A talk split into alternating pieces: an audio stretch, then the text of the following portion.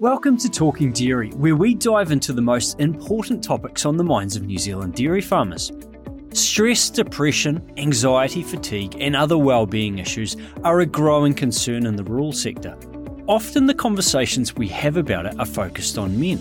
But what about rural women? They make up half of our sector, so why aren't we talking much about their well-being too? Is it because we think they're generally doing pretty well in this area? Well, according to our guest today, dairy farmer and leadership coach Loshni Manikam, that's not the case. Many rural women are indeed struggling, she says.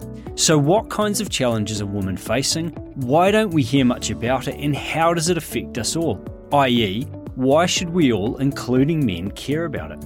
Let's find out. And just a quick note if while listening to this podcast you think that you or someone you know might need support, please go to the DairyNZ website and look at the wellbeing section. That's dairynz.co.nz slash wellbeing for a list of contact details. There's a heap of great support available, and we'll also put contact details in the show notes of this podcast. Loshni, thanks so much for coming on the podcast. It's an absolute pleasure to have you with us today. And uh, how are you doing? Yeah, I'm doing great, Ben. Thank you very much. Look, I'm so passionate about this topic, so it's an absolute pleasure to be here talking about it before we get you to introduce yourself, I actually just want to go straight into this podcast by asking a big question.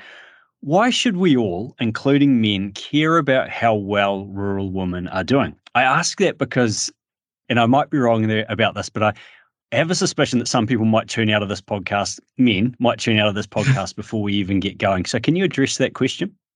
Yeah, I think that's a great question to start off with, Ben. Um, and I think probably a key reason why I think rural women, uh, rural men should be interested in this podcast and should be listening is that I think rural women are so integral to the well-being of rural men, and we don't always realize that because you know there's a lot of challenges, right? If you're a farming person, whether you're male or female, you know, we're dealing with droughts and floods, and we have financial stress, and we worry about um, you know our labor issues and environmental compliance, and there's a lot of farming men that are struggling with that.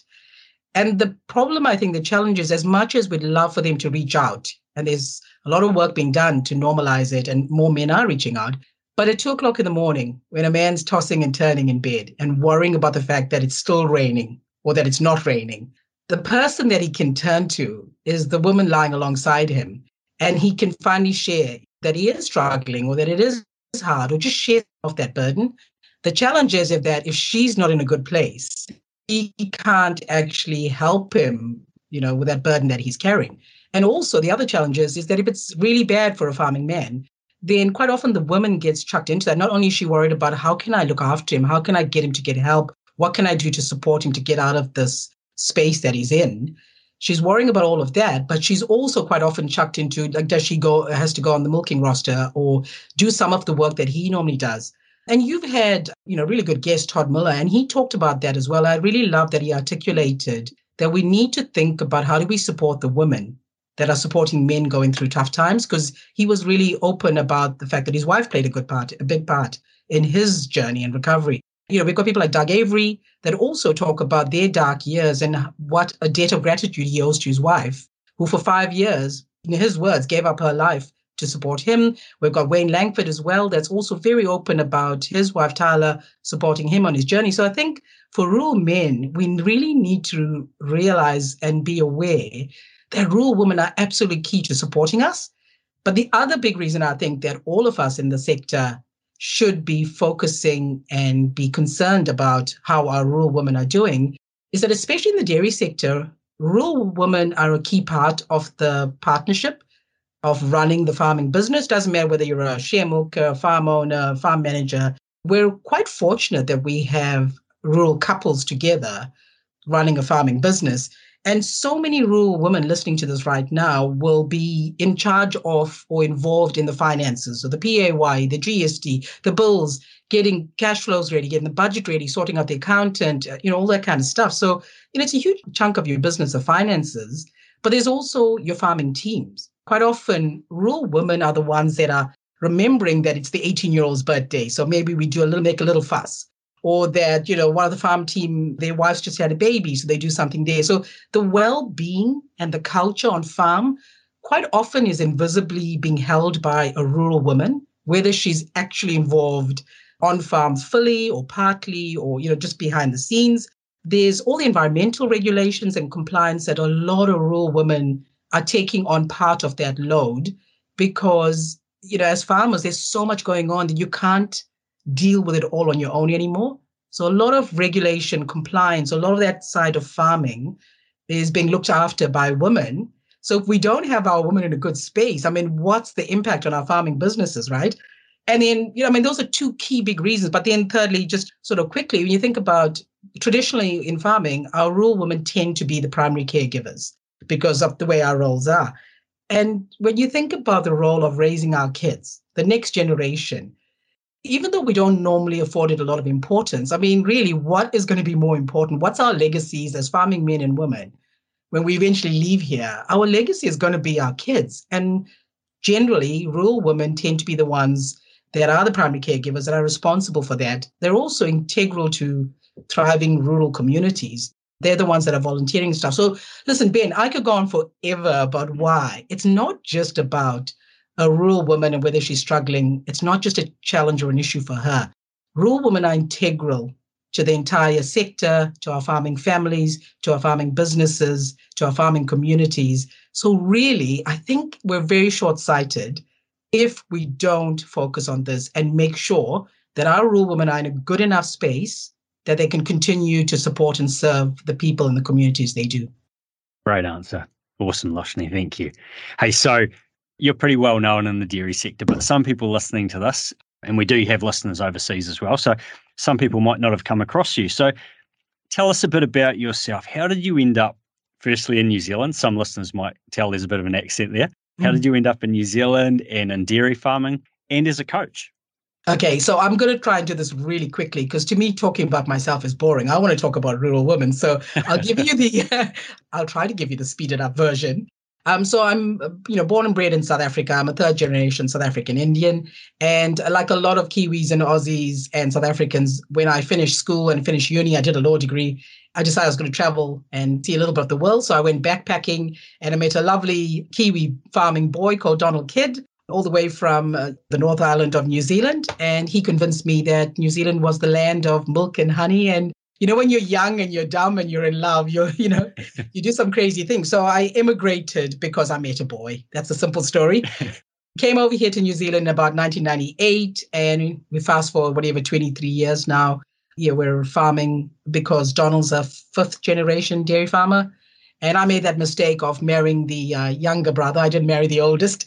So the oldest is the one that's bought the family farm, and we've traveled a bit and made our own way. And now we're in Southland. And the reason I've ended up in coaching and especially focusing on coaching and facilitating to rural women is probably a bit of that personal reason, which was like a lot of farming women, you know, after my kids were, I think they were 10 and 7 and 3, I started going, oh, what am I going to do now? You know, I, that primary role as mom and support of our farming business wasn't taking up as much of my time.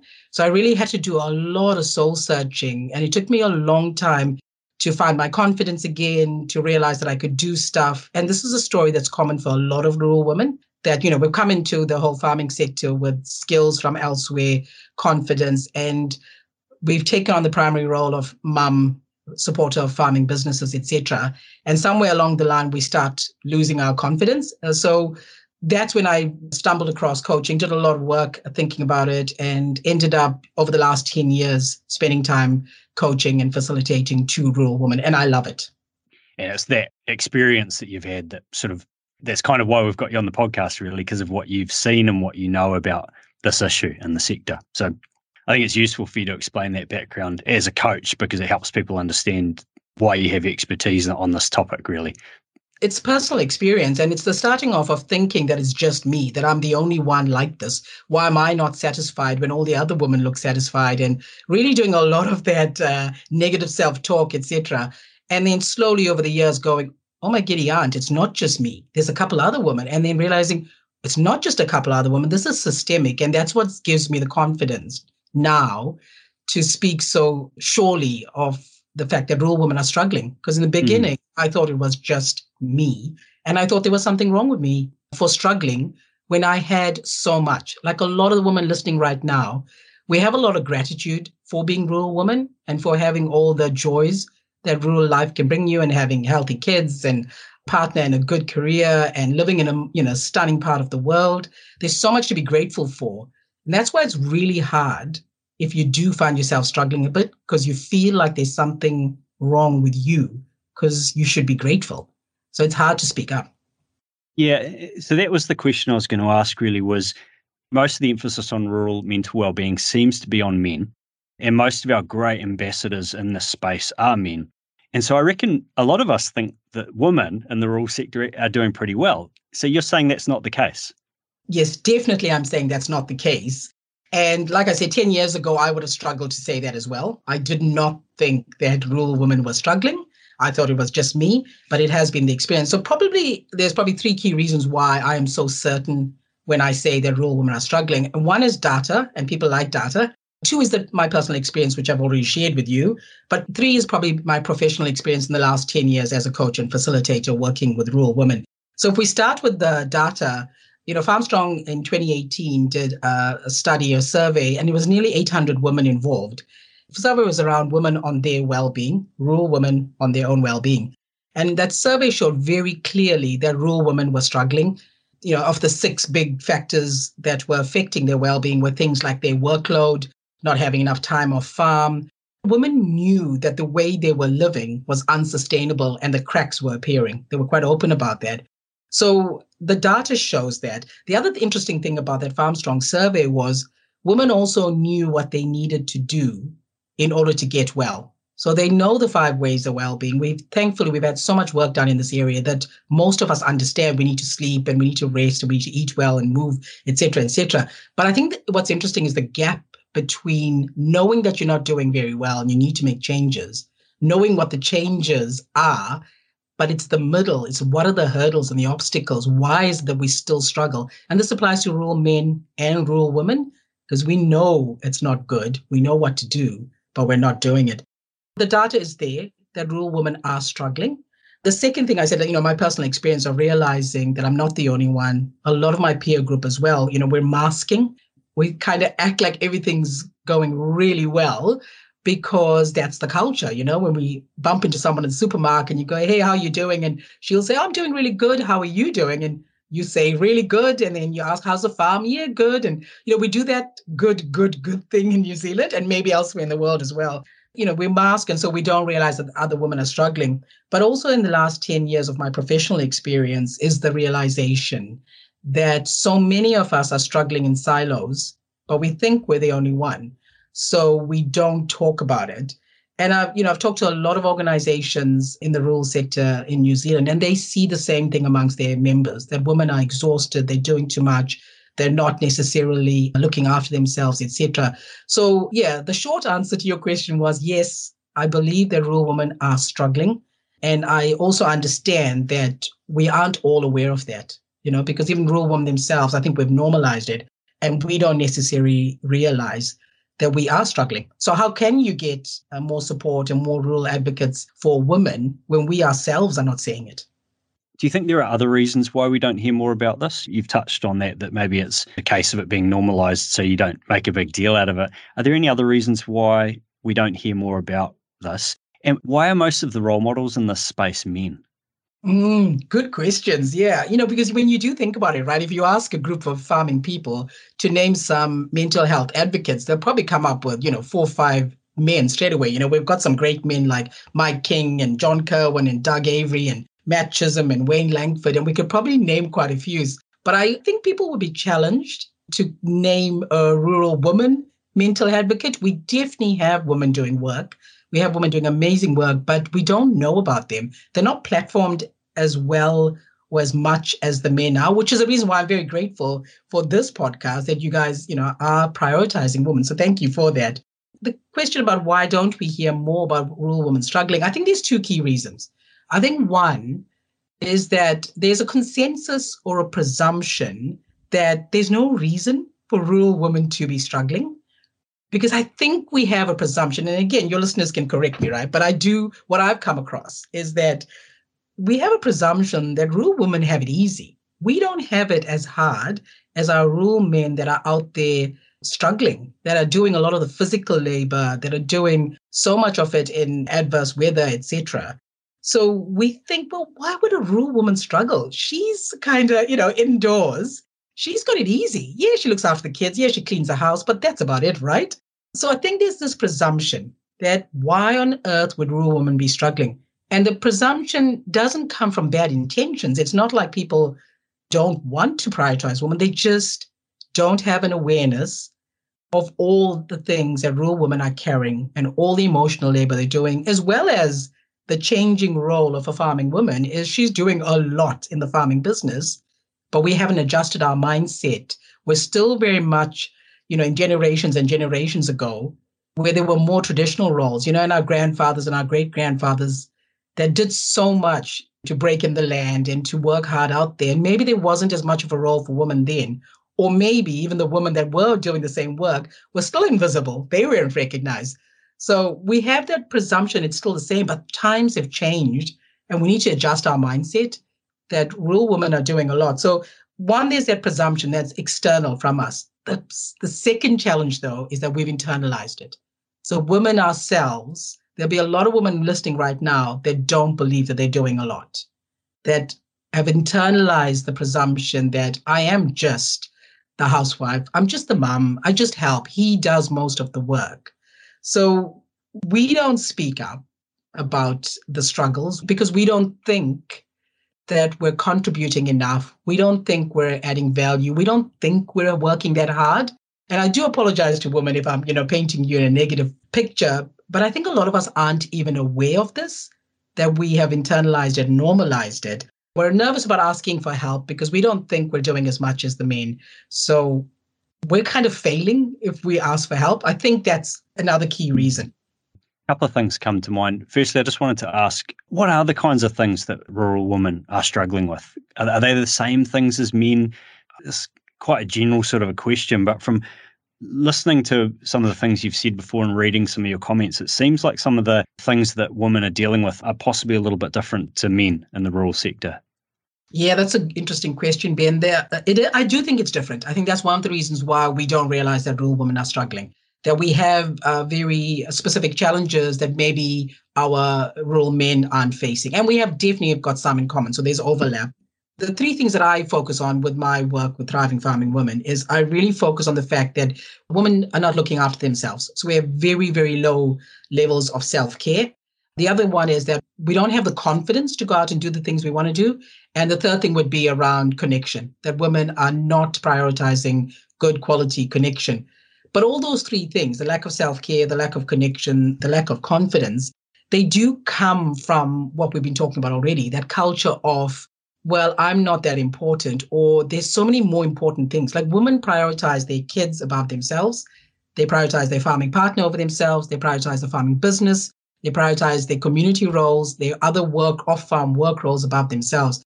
Because one of the things, and I, like I said, I get to work with some amazing women, you know, and women leaders, but their Achilles heel is the lack of self care.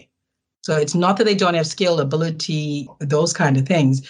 But I've heard women often say to me, why is it that when things get busy, the first thing I chuck out the window is myself, my own self care? I know that exercise is important. I know how good I feel when I get out in nature. Why is it that's the first thing I drop? And the point I try to make to them as subtly as I can, because it's quite a punch to the guts, what I'm about to say, right? Is that we look after the things we value. So, unfortunately, if we're not looking after ourselves, it's our actions speak louder than the words. It paints the picture that we don't value ourselves. And if there are women listening that are a bit challenged by that, I would, you know, I would ask you to reflect on what is it that you do for yourself on a regular basis for your self-care. And I found with my work that most women do almost nothing. Women will try to say, Oh, I go to the hairdressers every six weeks. And yes, I understand that is self care. But if that's about the only answer you can come up with, I think that should be a reality check to look into and look at why you're not looking after yourself or why you're not doing things on a regular basis to look after yourself. And the other example is when I do on a Sunday, I do a self care Sunday post. So I ask women to think on a Sunday, hey, here's a great opportunity. Take two minutes, think about what are you going to do this week for your self care. It could be a tiny thing, it can be a huge thing. It doesn't matter to me. But again, women will thank me and women will put down an answer of what they're going to do, but they need someone outside of them to come and ask them to please look after yourself because we don't have this inbuilt ability to prioritize our own well being. And it's not just us. You know, a lot of women will be saying, yeah, but I don't have the support. I don't have the time. I feel too guilty. I understand all the barriers to it, but it's the challenge that we have is around that self care.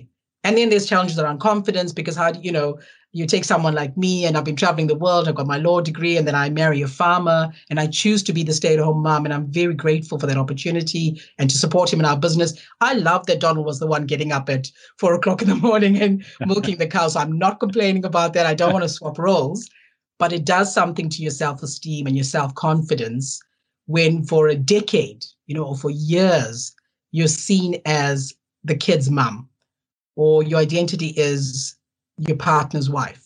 And that's all that you are. And everything you do in that identity is invisible and it's not overtly valued by society, by our sector, by most people. So the challenge around confidence is really big as well. And then, like I said, yeah, that challenge around connection. Those would be the three things that I think off the top of my head are some of the challenges that rural women face. I'm interested in what you're talking about there about, and I know we're going a little bit off on a tangent here, but talking about identity. That's a funny one, eh? Because I, I think I've heard you say that for a lot of men farming, it's fine. You've got your identity. It's pretty, you can quite easily point to what you do and where you get your identity from. I'm a dairy farmer, and there's sort of some concrete things they can point to. Where you're saying for women that can be challenging, yeah. Yeah, and look, we are speaking traditionally, right? There's a lot of yeah. women out there that are the farmers. So I do apologize for speaking in generalization. It's just harder. And the reality is, we are still very much in a traditional sort of culture and society. So many of our women have to deal with the sort of, you know, I'm the stay at home mom or I have part time on farm. So, yeah, like you said, especially in the ag sector, in the dairy farming sector, men are afforded some mana, some status, some acknowledgement for what they do as dairy farmers. You know, we have spaces where we can acknowledge our men, but where are the spaces to acknowledge a woman who is a farming partner but her role in the farming business is invisible or seen as being just a, you know a small role like raising the calves. Like doing all the stuff she does to support a farming business doing the finances the paperwork all that kind of stuff there isn't an identity around that except for you support your farming business. But that's all you're seen to do. You're a supporter of your partner you're a supporter of your farming business you're a supporter of your kids you're a supporter of your community but you don't have an identity for yourself as yourself all your identities attached to other people or to your you know your place of work. There's a word that you use uh, that comes up a little bit i've noticed that word invisible. Mm. is that something in your coaching over the years you've heard other women use? Is that a term that they refer to? Unfortunately not. I wish we were at that level of awareness that women themselves could recognize that the work they do is invisible but it for me, it's a word that I use because it really sums things up. I think rural women are invisible and I think rural women are struggling. Those are two key points that I do. So yeah, no wonder you've heard it a few times, Ben.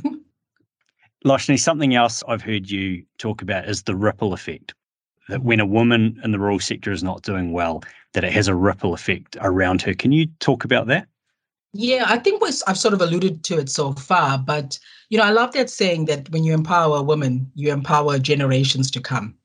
Because again, even though it's an invisible role, that is the power, you know, of a nurturer, you know, of the primary caregiver she impacts everything. But uh, yeah, I always think that if a woman's not doing well, right, you know, you know yourself. If you get up in, a, in the morning and you're a bit flat or a bit grumpy or a bit, you know, it has an impact on the people you live with and the people you love. So if mom gets up angry or grumpy or low or flat, it impacts on those kids straight away. It impacts on that farming partner straight away. It can impact on your farming team. You know, when you get out there, if you're not bringing yourself to each of the spaces you occupy, it absolutely has a you know negative ripple impact. And same thing with her roles in the community, you know, as a volunteer, or her roles as uh, off-farm work, you know, paid work or, or volunteer work. The other way to flip it around, I say to women, when you are thriving, everybody benefits. And that's really important message. And it's a message I keep, you know, reiterating with women because the women that I tend to attract and work with, and I want to say it's a generalization for most of the women in the, in the rural sector, right? Is they're incredibly giving, generous, nurturing. They want to. Women are not complaining that, oh no, I have to look after my kids. Oh no, I have to support. It's not something we're complaining about. You know, it's something we want to do. So, Loshni, you've been working with rural women for a long time, and I don't want to. I was wondering if I can ask for some stories about transformation that you've seen. And obviously, we don't want to give away people's identities and, and things like that, and this confidentiality.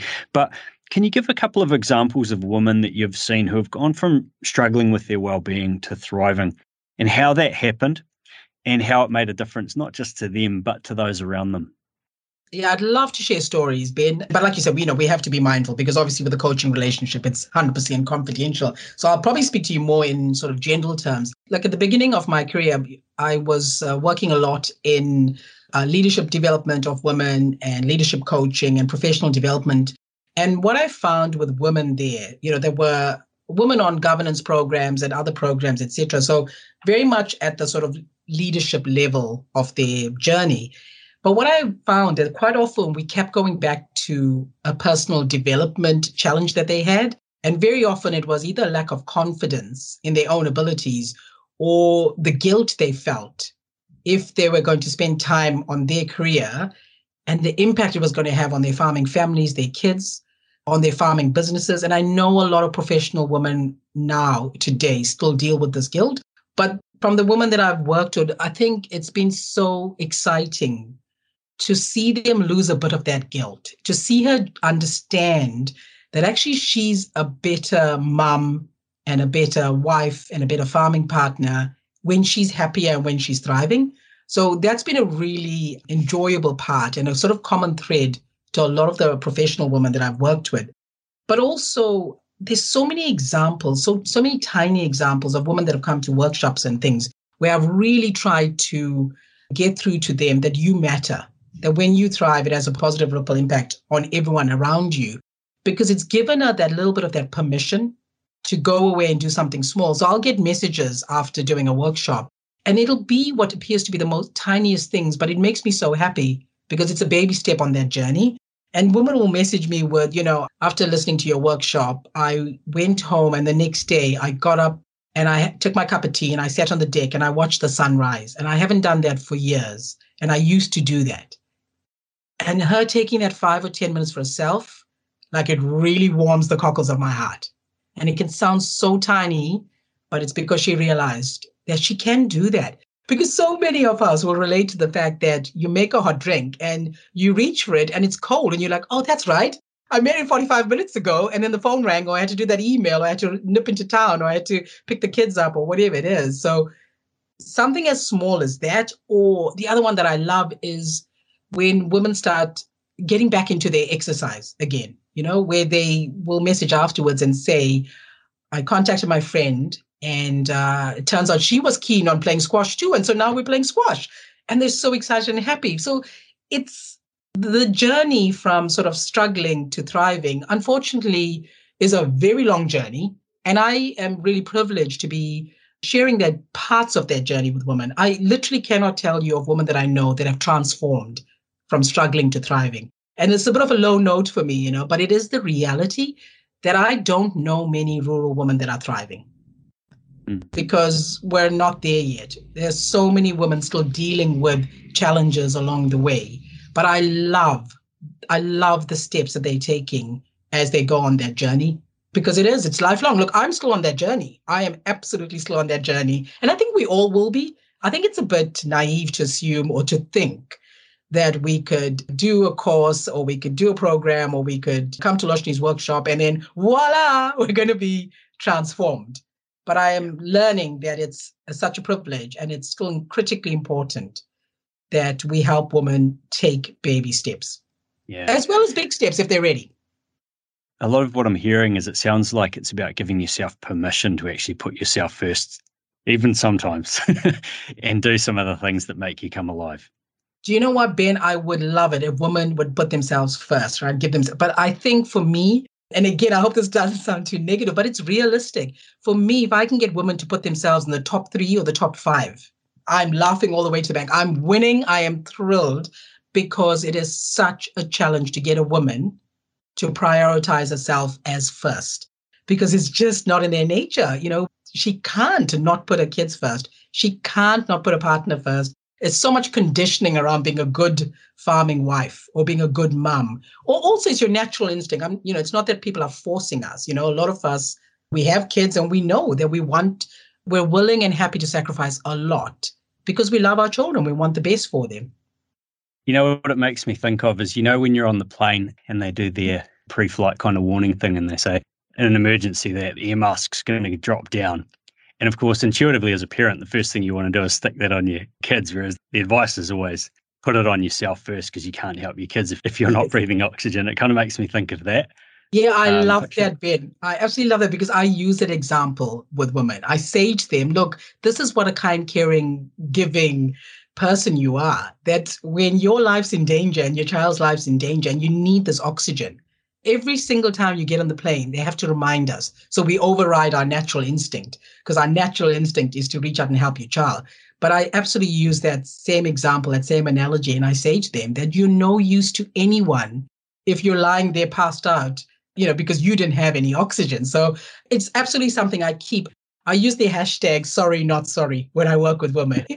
Because I say to look, I'm going to sort of punch you in the guts here, but I'm doing it out of love. And thankfully, no one has sued me yet, and people are still thank me for it. But, you know, I ask tough questions. I ask them things like Have your kids met the woman that their dad fell in love with? And normally there's a bit of a ouch and a gasp in the room because it really helps women remember who they were and who they've become and how your children have probably very rarely, if ever, experienced the young woman you were that their dad fell in love with. And like I always say, I'm not advocating that we all go back to being, I don't want to be young and silly and, you know, do some of the dumb things I did in my 20s. I like who I am, but I think there's a big space in our lives for who we were. There still is. You know, I'm not not adventurous Loshni or not mischievous or not curious, but my, our lives become so much narrower and it's really literally about your family and your farming business. And there's this unspoken formula that I think rural women follow, which is that family plus farming equals happily ever after. That we are meant to be incredibly happy once we've got our family going well, once we've got our farming businesses ticking along. We're supposed to be happy. And that's where the guilt and the critical self talk and the feeling of failure comes in when you realize that actually you want a bit more. Where you have those moments and you go, wait, is this it? Is this all that I get to be and do and have for the rest of my life? And when a woman thinks that straight away, quite often what's followed is the guilt. It's like, oh no, I'm a terrible person because I love my kids, I love my partner, I love our farming business. Why am I complaining? So it's a real mix in your head. You go round and round in circles. And a lot of us are doing that on our own. And we need to talk about it more. So that's probably a good place to finish up, actually, Loshni, is what changes do you think need to happen in farming, possibly at a sector wide level or to the very culture of dairy farming, for women's well-being to improve? What do you see as some things that could make a difference? Oh, so many things, Ben, so many things. so I think one of the things I would love to see from industry leaders and organizations is to acknowledge and prioritize rural women. I don't think it's just a job for the women's organizations who I think do a fabulous job. I think it needs to be the entire industry acknowledging that rural women play a critical role in the continued success of our industry.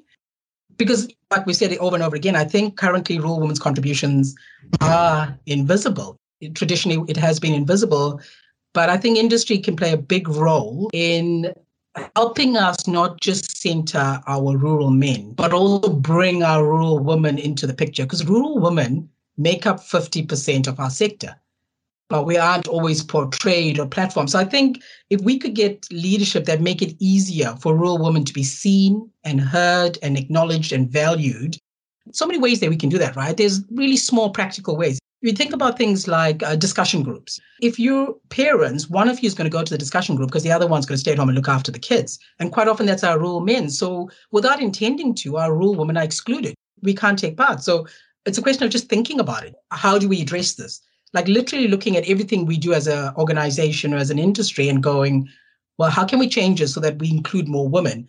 You know, maybe we could explicitly invite women's participation in panels and surveys and these kind of things. You know, it's it's so good that you're platforming uh, me. But yeah, how else can we platform other women's well-being advocates as much as we platform men's well-being advocates? We could do articles in all our publications on rural women's contribution value. So I think a big role, I think, for industry is to take a look at ourselves and ask ourselves, are we actually making it easy for 50% of our sector to be seen, heard, acknowledged, and valued? And if we aren't doing a good job of it, what can we do about it? But culturally, I think, yeah, that traditional role that we have where we've centered on men, I think that needs to change because times have changed. We aren't still, you know, um, 100 years ago where it was the rural men that were doing almost all of the work. A lot of rural women do a lot of work in our farming businesses. As a culture, we need to shift that. But I know it's easier said than done. And I think the biggest thing for me, though, is that it's not just at an industry level. I think while we as rural women are waiting for industry to start recognizing us and prioritizing us and valuing us, there's so much power for each of us as individuals and as well as collectively, because again, we make up 50% of the sector. So, what can you do as an individual to help yourself be seen, be heard, be acknowledged, or valued? Or what can you do to help another rural woman be seen, heard, acknowledged, and valued? And again, we can do really, really simple things. If you're the kind of woman that's comfortable going to discussion groups, keep attending them. We will see more women there. Or speak up. If you're comfortable speaking up, speak up. But if you're not that kind of woman, and we don't all have to be going to meetings and talking up, some of us won't. But even acknowledging yourself in your role as a mom, as a wife, as a farming partner on farm in your community, we do not have the habit or the ability or that muscle. We haven't developed that muscle to acknowledge ourselves. I remember one of the women that I've been working with recently, and she said how you know, it's taken her a long time, but she's finally hired a cleaner to come in for two hours a week just to do some deep cleaning because she's finally recognized she can't do everything. She's too busy. And it's a lot of guilt involved as a woman to hire a cleaner because we feel like we're failing and we should be able to clean our own homes. So she's finally done that. And she said, Oh my Gideon, when she comes back after the cleaner's been, or when the cleaner's leaving and she thanks her because the house is so you know smells good and this she's so grateful that someone's done a deep clean of the bathroom and the oven and stuff and i said then why don't you thank yourself for all the other hours that you're doing you're paying someone as well as the fact that you are so grateful to her so why can't we as women practice that gratitude and acknowledgement to ourselves for what we're doing we don't need to wait for our husbands and our kids to thank us. And, and most of us are not doing it for their thanks, right? And let's be honest, they're going to forget. They're not going to remember to thank us. And we don't need to wait for industry to thank us. It's there's so much power in starting to shift your own mindset. And you can do simple things. You can sit down at the end of the day and write down three things I'd like to acknowledge myself for. You know, no one else needs to know this stuff. You can also, I think, a really important thing that I think a rural woman could do is to give yourself permission to start practicing some self care. And you don't have to wait for others to do that. Because a lot of women that I work with will say that it's really hard to take some time out to go and do the yoga class they want to do, or to go and study that thing they want to do, or to go and meet up with their friends. Because, you know, self care is not just about having massages and things. There's there's a lot involved in, you know, what it takes for all of us to thrive, right? I think if you can start giving yourself permission, if we stop waiting for others to give us permission, then we can start making changes from the bottom up. I do think we need industry to support us and to acknowledge us and to platform us. But we have so much power when we realize that we can make these changes ourselves. That's a fantastic place to end on. I think, Loshni, I feel like we could talk for hours on this topic, but um, I think that's a nice place to wrap it up. And I, I was just thinking, you were talking earlier about your Facebook page could you just tell us, for anyone listening to this, if they want to follow that Facebook page and get those reminders and tips from you, where can they go? Yes, I would love if uh, you know they are women that this resonates with, if they want to go to Thriving Farming Women Group. It's a private Facebook group, so you need to um, just ask for permission to be admitted, but I will absolutely grant you permission. So yeah, I would yeah love to see you in there if this podcast resonates with you. Or also, um, if I can, Ben, just you know, if there are industry groups that do want to work together, or if there are people that are passionate about the well-being of rural women and how we start empowering and giving women permission, I would absolutely love to have a conversation around that because we do need the support. It's it's a hard job getting people to prioritize this topic because it was hard enough getting people to prioritize rural men's well-being and a lot of good works had to go into that for the last 10 15 20 years for us to get to the point we're at. We need the same with women. So anyone who wants ideas or to collaborate i'd love to hear from you Fantastic, Loshni. Such an honor to have you on the podcast. Thanks for all of your passion and your energy and your expertise. Really grateful for your time. Oh, thank you so much, Ben. I, it's a real privilege to be here, and I really appreciate that. You know, there's the interest in this topic. So, thank you. Thanks for tuning in to Talking Dairy today. If you think you could do with some help right now with your own mental health, we'd really encourage you to reach out and make use of the great support services available out there. A good place to start is with your GP. Just phone them up and make an appointment. But if you need to speak with someone sooner, here are some places to go. There's Rural Support Trust 0800 787 254, the Depression Helpline 0800 111 757. You can also free call or text the number 1737 at any time of the day to talk to or text with a trained counsellor or a peer support worker. And for some advice specifically for farmers on how to stay in your best shape mentally and physically, check out farmstrong.co.nz. Finally, if you're keen to listen to more of our podcasts, go to dairynz.co.nz forward slash podcast or find us on your favourite podcast platforms. Catch you next time.